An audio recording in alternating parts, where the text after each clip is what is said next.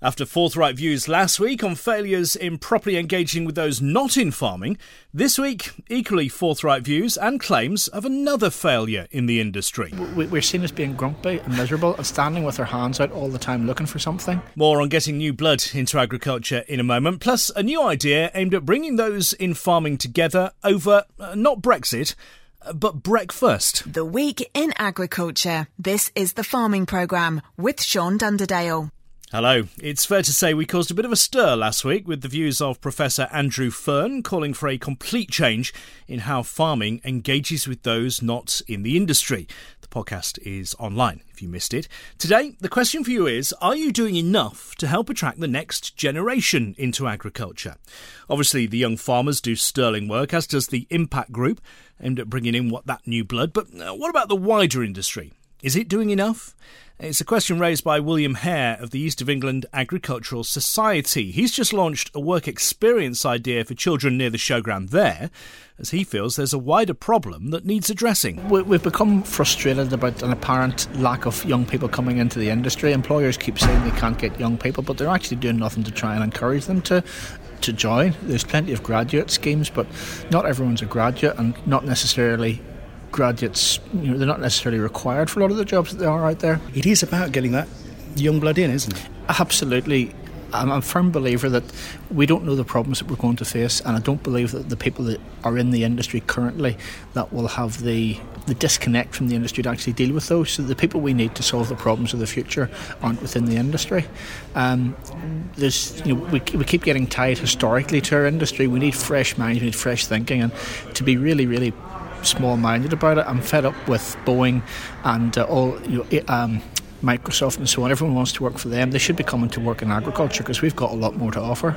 Why do you think they're not coming in? Is it because we're not doing enough to attract them, or perception? Does it not seem a sexy industry? We, we, don't. We, are seen as being grumpy and miserable and standing with our hands out all the time looking for something, and they think that it's either about milking cows, feeding pigs, or driving a tractor. You know, they don't realise that the agriculture industry pretty much combines every other job you could have out there, from plumbers to electricians, accountants, solicitors, scientists. You know, we now need people that can manage satellites, that can interpret data. Those jobs are all agricultural jobs, not as we know it, but they are, and that's the future. And we've got to show that to these young people that actually you can come here, you can see some of those clear benefits, you can see what you're contributing to every day on your plate, and actually this is a really, really exciting and fast-paced industry to work in. The RAF have done it very well. If you think of their campaigns over the last few years of, you know, it's not just about flying the jets, mm-hmm. but there is everything. Yeah. You know, all the yeah. services combined, yeah. the Army and the, yeah. the, the, Navy as well. That's the kind of message that needs to get across, isn't it? Yeah, I'm a bit jealous of the Army. They got their slogan before we did. and uh, I, would, I, would, like to say we could use Be the Best instead. I won't fall out with them. But um, yeah, they've, they've, they've really you know they've broken it down. They've, they've taken the parts, the bits apart. That it's not just about you know, um, you know wandering or well, marching across a field or on a parade ground. There's a lot of trades behind those, and it's probably the trades that we want to get across. Though some of our trades are a lot more, you know, that they're quite professional trades. There's room for everybody in agriculture. You know, it's it's the type of industry that can make people, it can give them a sense of pride and a sense of ownership, and they can see what they've done at, at the end of the day. And you know, it's a lot more rewarding than some of the career paths they could take. The reason they're not coming to us is because they don't know. That's William Hare of the East of England Agricultural Society. It's hard to disagree with much of what William had to say, really. There is far more to farming than just a man on a tractor, but sadly, that is still the image often portrayed, isn't it? Uh, of course, it's not the case that nothing is being done about it. I mentioned the young farmers. Uh, we often chat on the programme with Steve Ward about the Impact Group growing ever stronger. And on Thursday evening, I was at the Farm Management Development Programme Alumni Dinner, which uh, was held at Riseholme. Chris Leaney is from the course sponsor Hadley Farmers, also a trustee at uh, Felix Cobbold Trust. And he agrees uh, ideas such as the uh, Farm Management Development Programme is crucial getting the next generation into the industry. Oh, without doubt, and, it, and, it's critical. But the problem is across the board. You know, whether it's tractor drivers, whether it's farm managers. Uh, I'm, I'm a land agent by profession. We're struggling to, to recruit into that. Getting um, get, getting that uh, that young blood in is really difficult. But my Felix Cobbold hat on, we've actually paid for a series of YouTube videos which are actually going out, um, interviewing various farmers in various roles, and they're then being put into um, schools schools and uh, colleges to try and get people to uh, to come into the industry. Yeah, it's, it's, ideas like that, isn't it? Getting them younger. Oh, without doubt. Yeah, you've got to get them when they're at schools. You you've got to get the careers officers on board so that they actually promote farming. Um, it, it's an ever challenge. It's, it's a challenge, but we'll get there. Chris Leaney there speaking at that dinner on Thursday evening, and we'll have more uh, from the students at the Farm Management Development Programme on next week's programme. Back to this week's programme and uh, the latest from our agronomist Sean Sparling. Quite uh, quiet weather-wise, wasn't it, last week, Sean? Well, yes, good morning, Sean. And it was indeed, as you said last week, a benign week of weather. Warm nights, no frost. We've had temperatures up to 14, 15 degrees. Walking fields in mid-November in shirt sleeves is always a treat, and I've been doing it all week this week. Now, the net result of that, we did have some wind, which complicated sprays, and we've had some heavy dews, which complicates contact materials and fungicides on oilseed rape. But all in all, it's been a really good week for growing crops. And you can see that from fields of wheat that went in 10 days ago, they're now green over. Um, and all of the seed beds, really, that we're looking at at the moment, if ever there was a, a season where everything's come together so well, that we've got nice, fine, firm, consolidated seed beds. That's perfect for pre-emergent herbicides and getting the most out of them on black grass and broadleaf weeds and other grasses as they come through. The fine, firm seed bed consolidated, excellent for us in terms of holding back the slugs because they don't like that sort of seed bed. And warm soils as well. We've got soil temperatures at 5 to 10 centimetres, around 10 to 11 degrees. That's great for growing crops. Deeper than that, they're higher at 13. At 30 centimetres, they're at 13 degrees plus. And all of that bodes well. It's a perfect storm for getting winter cereal crops up and running and through the ground and heading towards a winter with a root system that'll stand it. And, you know, i am quite bullish at the moment. The, what I'm looking at in the field doesn't put any fear in me at all. I, I think I'm happier with what I'm looking at in the field this autumn than I have been for a number of years, including how well the blackgrass has been controlled by delaying the drilling, the stale seed beds and the applications, the well timed and well applied side uh, doses of pre-emergence herbicides. Slug activity very, very low at the moment. There is a lot of mildew out there in these forward crops. Don't worry about it. The winter will deal with that for you. Um, it always looks a lot worse than it is mildew in winter barley and winter wheat. Very rare you have to treat any of those crops, but on some estuarine areas, then you can get some issues with high levels of powdery mildew, particularly it goes on to the new growth. So speak to your advisor about that. But in 99% of situations, you're wasting your time and your money money putting a fungicide on.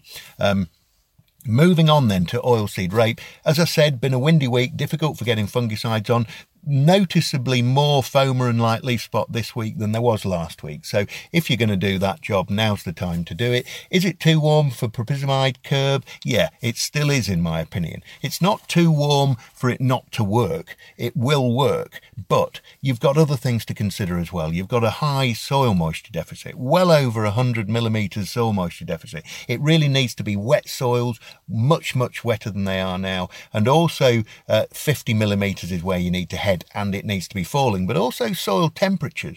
I've said this before, at 30 centimetres, your soil temp needs to be about 8 degrees Celsius and falling. At the minute, they're 13 degrees down there. And at the 5 to 10 metre level, they're well above 10. It's too warm, it'll break down very, very quickly. You won't get that half life of 100 days, you're going to be closer to 50 days. So just bear all those things in mind. Unless you're up against massive, deep rooted blackgrass that's got away from you, you may just want to hold your fire until things get more more suitable for the application of propyzamide and the propyzamide aminopyralid mixtures. Um, disease-wise, that disease needs dealing with. If it's there in the crop, you've one in ten plants affected, you need to deal with that. But don't be tempted to waste your propyzamide just for the sake of chucking it in with that mix to save yourself a pass.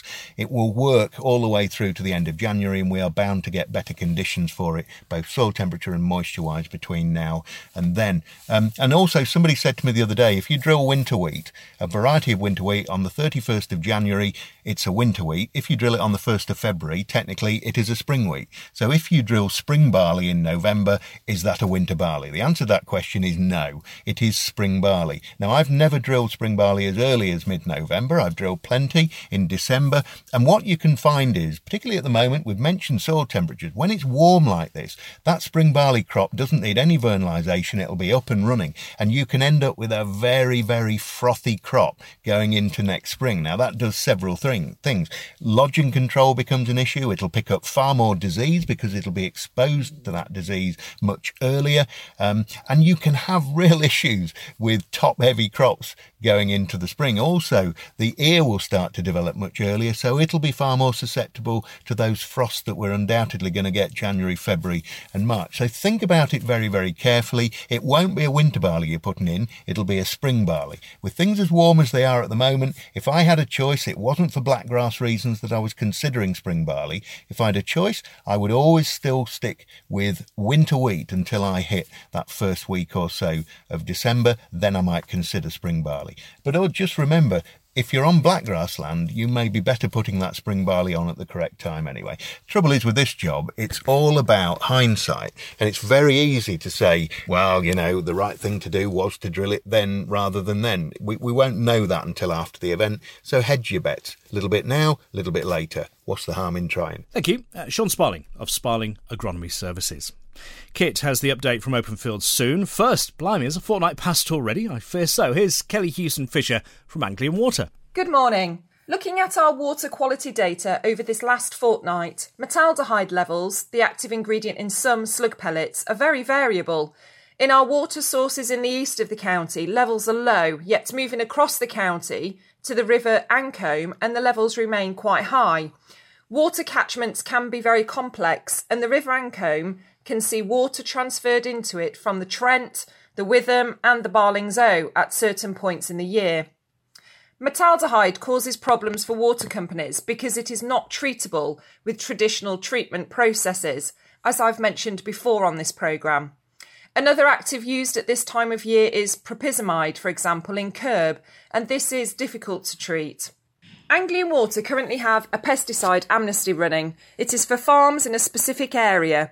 So if you have any pesticides you would like to get rid of, please contact either myself on 07802 856 663 or David Brown at Chemclear Limited on 07436 076 and check if you are eligible for the amnesty. As always, and as a reminder, please check if your land is in a surface water or groundwater safeguard zone by using the What's, ba- What's in Your Backyard website. Thank you, and I'll be back in a fortnight with another water quality update. Thanks, Kelly. Kelly Hewson Fisher with our water quality update. I've the answer as to why I had a full English round at Jono Dixon's in a moment. First, the latest from Open Field with Kit Dickinson this week. Hello, Kit. Good morning, Sean. How are you? I'm all right. How are things looking? Not too bad, thank you. Uh, since my last broadcast on the radio, the wheat market has continued to slip away, despite what looks like a positive outlook going forward into the new year. So, what are the fundamental factors? We've seen two ethanol plants that have closed in quick succession, which has brought a substantial amount of wheat back into the domestic market. Looking outside the UK, both China and India have announced that they are using their stocks rather than importing, which has meant wheat availability for the rest of the world is very accessible, again, bringing the UK price down. Looking forward to post Christmas, which is only just round the corner now, both positive and negative points to look at. On a positive note, the UK has enough wheat in order to supply our domestic market, and if this gets tight in the new year, it will be a simple case of supply and demand. 2018 has seen a severe drought across the board, with the beast from the east, an extremely wet spring, and a drought in the summer, which has meant a poor year for livestock farmers unable to cut hay or silage. This has meant more demand for the feed grains and processed animal food, again giving support to our pricing structure. Brexit negotiations this week have seen the pound weaken, giving more support to our wheat market. But how long will this last? Looking from a negative point of view, the UK has imported circa 800,000 tonnes already this season, as I said earlier, just giving the UK market enough supply. There is also Brexit, the all important topic we've been discussing for the last two years.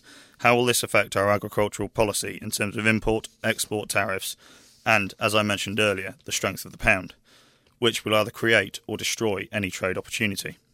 Further forward to 19 crop, the key thing to consider at this point is the amount of wheat that has been drilled this autumn. Some reports have said there has been a 5% rise in winter wheat area. If this is the case, with good yield and quality, we will see a glut of wheat this time next year, again bringing our price down. Turning our focus to rapeseed, a UFOP Oilseed Association survey has reduced their German winter rapeseed 2019 plantation area by 18.1% to around 1 million hectares. Unusually dry autumn weather conditions following this summer's heatwave have meant that the ground is too parched to carry out rapeseed sowings in some areas. We have also seen many hectares of oilseed rape affected in the UK by dry weather, flea beetle, or poor establishment conditions this year. The question will be how much area of oilseed rape has been reduced, and what will we see harvested next year? Beans have stayed buoyant, with consumers trying to find specific high quality parcels, which are few and far between this season. The Egyptians are the main buyers at present, looking for a full season's cover, which, when obtained, will bring prices back to UK domestic homes. Prices this week feed wheat for November 163 to 165, February 19 166 to 168, May 169 to 171, and November 148 to 152. Milling premiums for Group 1s are still circa £14. Barley, feed barley, still very high prices at 158 to 160, with February 163 to 165 and May 168 to 170, trading only 1 to 2 pounds behind the feed wheat base. Malting premiums are 26 to 32 pounds. Oilseed rape November 318 to 320, February 323 to 325, May 324 to 326, and new crop November 19 315. Beans November 212 to 217, February 217 to 220, and May 218 to 221. Human consumption premiums for the very best quality on a 555 are between 40 and 50 pounds. Please ask your open field representative for a specific price. Thanks for that, Kit Dickinson from Open Field.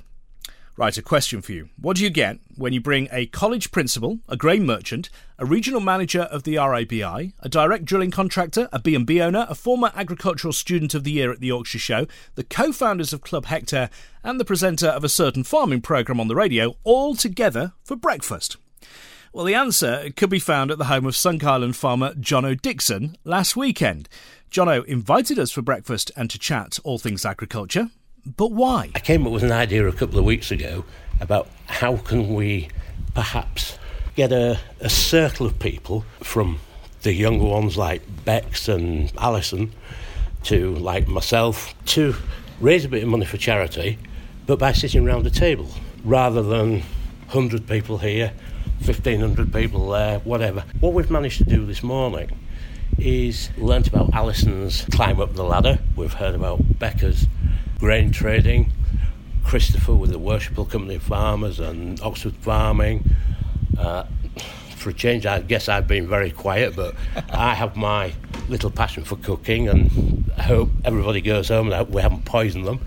Um, it's a good way to chat, isn't it? A bit of networking, it, it and they say all ages, really just talking about an industry clearly everyone in that room is passionate about. Plus, yeah, plus the fact that Alison didn't know anybody at all, uh, probably Bill, but to have Bishop's and Riseholme's input with, with Bill being here, I think that's given everybody an insight as to what we all do. And Richard, obviously, with his uh, experience of his cultivations, and then going to no-till and this, that, and the other, and, and I think we've all learnt a lot this morning. And the aim is, hopefully, you know, Club Hector groups around the country could do this. Anybody could do it, really, couldn't they? We haven't done it on for Club Hector thing, right. mm-hmm. you know, even though, yeah, it seems to have been taken on board by a few Club Hector members, which is good. I'd like to think that others within the membership will think, hang on, we can actually do this. And it doesn't have to be, you know, if we'd had four people here this morning, we would have sat in the kitchen. We've had eight plus myself and Bev. And so we've used the dining room, which has been lovely. Jono Dixon there, the man behind the idea of the first ever Eat, Chat, Tweet event last weekend. Think um, four in a bed, you know, on the TV, but without the overnight stay, just the breakfast. Oh, and no scoring. That would just be unfair. Now, sat around the breakfast table, as well as Jono and myself, was uh, Sally Connor of the RABI Northeast, Bishop Burton's principal Bill Meredith, Christopher Day of the Manor House B&B, Rebecca Pierce from Openfield, Alison Woodall, lamb producer, one-time student of the year at the Great Yorkshire Show, direct drilling contractor Richard Bolden, and Chris Hewis, who co founded Club Hector with Jono. The conversation flowed for a good couple of hours, I have to say, and all had a story to tell, especially on current pressures facing agriculture. When I was a young farmer in the 80s, you could be a perfectly good farmer knowing how to drive your tractors, sow your crops, mend your machinery, mm. keep your VAT returns, and run a very successful business. But now mm. there's so much more to the job. Mm. All that is still vital, but there's it's. I reckon I'd spent about a third of my time actually doing practical farm work. Mm. The rest of it was admin, record keeping, planning, blah blah blah. Mm. Not necessarily productive stuff. But I, think what's important is for each individual farming business to identify the bits that they want to do mm. and the bits that they don't enjoy doing, and, yeah. and then get somebody else to do that for them. And, mm. and, so they enjoy what they're doing, and the bits that they don't enjoy doing, then get somebody to do it for them. That involves cost, though. Sorry? No. Exactly. There is a cost, but they're, they're going to have to weigh that up. If they don't yeah. want to do it, they're going to have to take the cost. That's yeah. it. That's that it. does involve cost, but actually, what the other thing it does do is to involve the your wife or your other partner. Yeah. And very often, I bang bang the drum massively about the role of a farmer's wife within a farming family because that wife has so much pressure on her because often it is the guy that goes out and grafts and then it is the farmer's wife who actually does Keeping all the, the wages. She has a full time job as well because they've got to have another income onto their farm.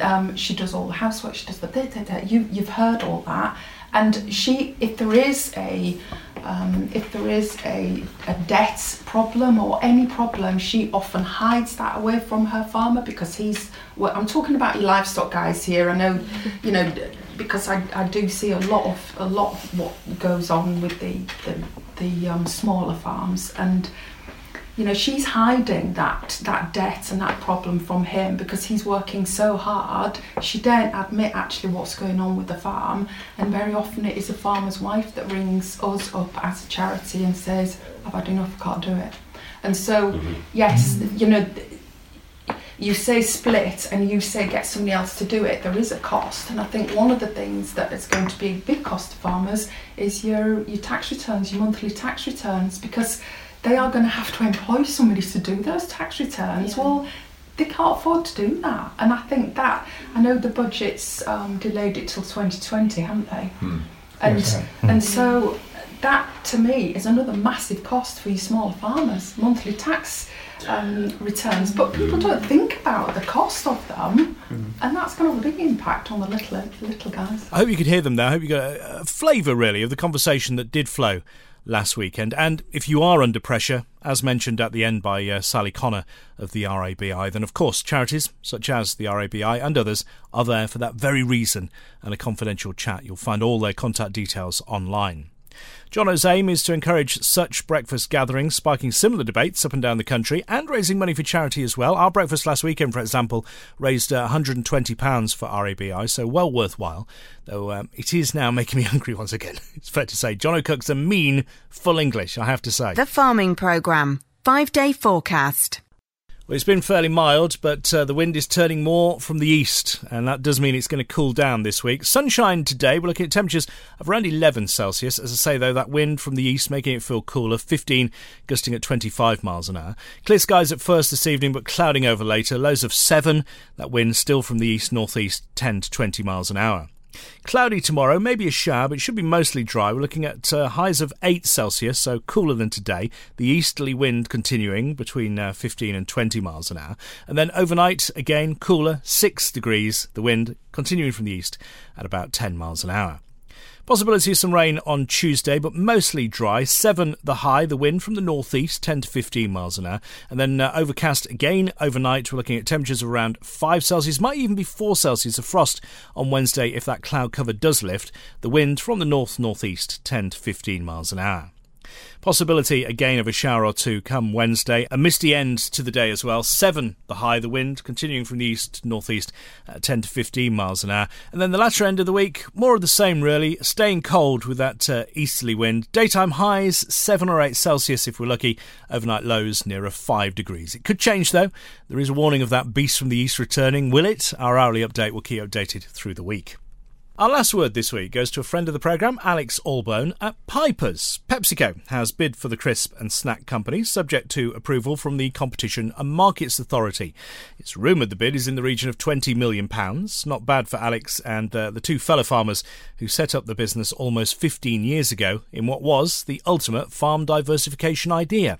Here he is speaking to this programme at the Lincolnshire Show back in June. Seems all a very long time ago now, yes, yes. 2004, 9th of April 2004 was when we first deliver Chris to Abbey Park Farms in East Heckington, who get a mention every time we ever say anything, but yes. We're in 39 countries now as well as uh, probably about 14,000 retailers in the UK. Lots of people that we deliver directly to, also through wholesalers. But we now go as far afield as um, I think we've made deliveries to New Zealand. We do. We go to China. We go to places in the Middle East, and we go to America. All sorts of.